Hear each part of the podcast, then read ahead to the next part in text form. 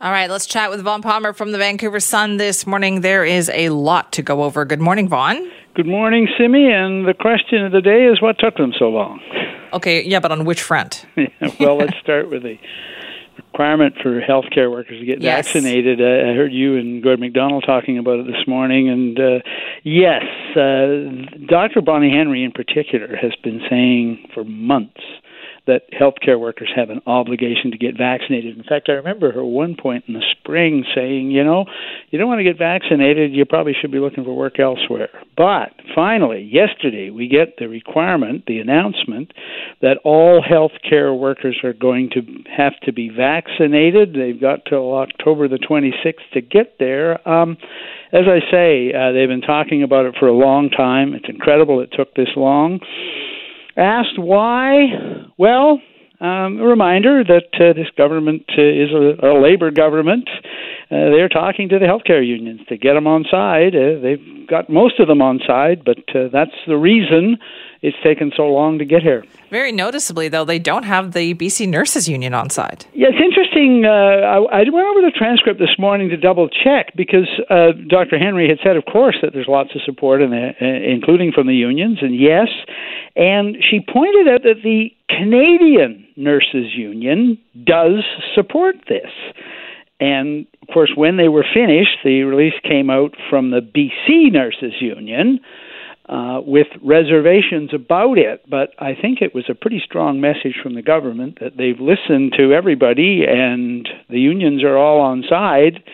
BC Nurses Union's an outlier, but I don't think they're going to get much satisfaction. Dr. Henry, as you know, was was asked about exemptions, and she said, "Well, uh, there will be a panel, an independent panel, that will decide whether or not you're exemption qualified, but she's on record as saying there are very, very narrow grounds for medical exemptions.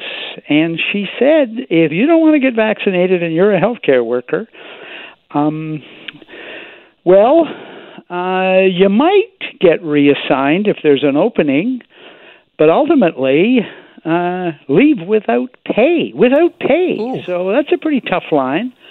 And the other thing I, is interesting. You know, Dr. Henry doesn't take many shots, but No. I was struck yesterday. You know these stories, and we've all done them, on how in the long term care sector, the administrators are worried that long term care healthcare workers who don't want to get vaccinated will just go across the street to um, a healthcare facility, 'cause shortage of workers everywhere, and go to work and not have to get vaccinated. She said, she made a point of saying that option is not going to be there for you. So she slammed the door on that as well. So I, uh, you know, Dr. Henry, as we've known many times, very conciliatory, very optimistic.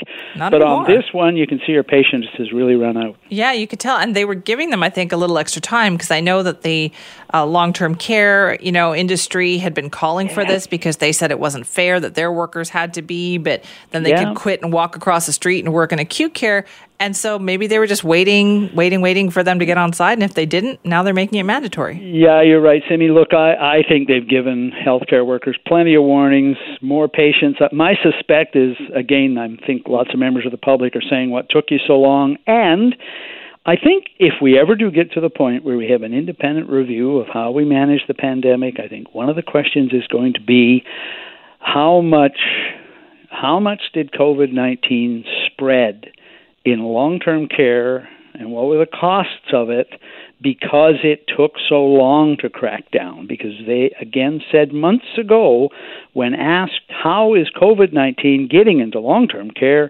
they said it is staff the patients are in there right the it's Right. introduced by staff so again why has it taken so long And we're still waiting for more of the stats, right, on, Yeah. on the unvaccinated in long-term care and everything that's going on. Yeah, I, I was surprised yesterday. Uh, we were told, in fact, uh, weeks ago, that they were going to be surveying uh, who's vaccinated and who isn't. They didn't know in given facilities, uh, so they were surveying. They were supposed to have the numbers.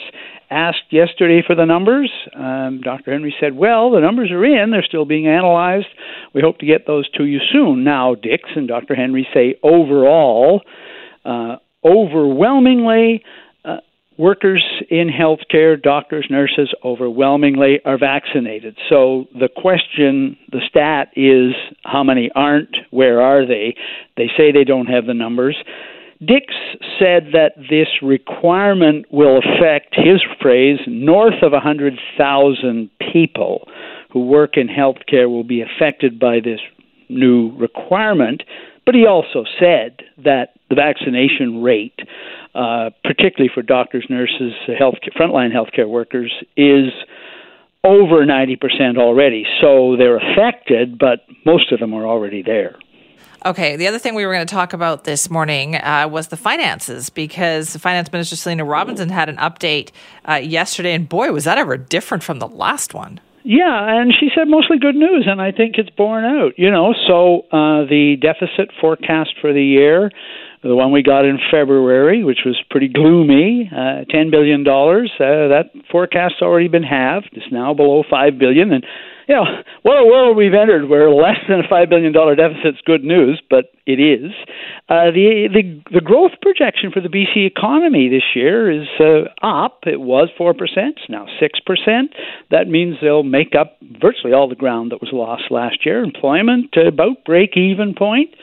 And thanks, well, first of all, to taxpayers. Uh, there's a lot more money came in from income taxes and from corporate taxes than they budgeted for. They get Ottawa collects it, and BC doesn't really know how much it's getting until Ottawa tells them. And of course, they wait till everybody's tax returns are approved. So they get the number June, July, and it's way up. That's been the main impact. The other thing that came through for the government is the housing market. So I, I guess there's an irony here. The New Democrats promised housing yeah. affordability, and of course that was predicated on driving down prices and all that. Well, uh, British Columbians have been buying homes, and uh, you know maybe they wanted a bigger place because they were stuck at home, working at home, or they needed a backyard for their kids because the kids couldn't go anywhere. But whatever, you put it all in the mix the housing market did well. Housing starts are up, prices are up, and, um, well, the government gets a big piece of the action from that, including that property transfer tax, which is a cash cow that's been around for years, and revenues are up from that. Right, but there still was more spending, too. Yeah, they spent more. Uh, mostly fighting forest fires, right? Uh, if you look at the list of things, they the spending was up over a billion dollars, but most of it is fighting wildfires and childcare spending is up because they cut that deal with the federal government to increase childcare availability in BC. So uh, spending is up, but even with spending being up by over a billion dollars, the deficit forecast is down below five billion. And they're still being fairly prudent politically, Simi. The uh, the the budget still includes a billion dollar hedged against bad news. And so, if they don't need to tap that money, uh, the deficit when they wrap up the year next year, um, the books are closed, audited independently uh, after the financial year is over, March 31st. So, when we get to that point, uh, the deficit could still be smaller. I look at it and go, well, you know, they're on track to get us back into a balanced budget. Right now, they say by the end of the decade, but I think they'll be there before that. Of course, uh, you know, if the if the economy continues to cooperate, if taxpayers continue to be to cooperate, and if we stay on track to get this pandemic under control, and that's a big question mark, of course. It's interesting as well that they were talking about um, comparing to other provinces, right? Because I know that yeah. BC added to the capital debt, but as a percentage of the economy compared to other provinces, BC is still doing very well. Yeah, the debt is big here. Um, you know, it's it's a lot bigger, I think, than the government wanted or expected or forecast. But when you look at it as a percentage of the economy, it's still below 20% of provincial gross domestic product, and Ontario and Quebec are both above 40%.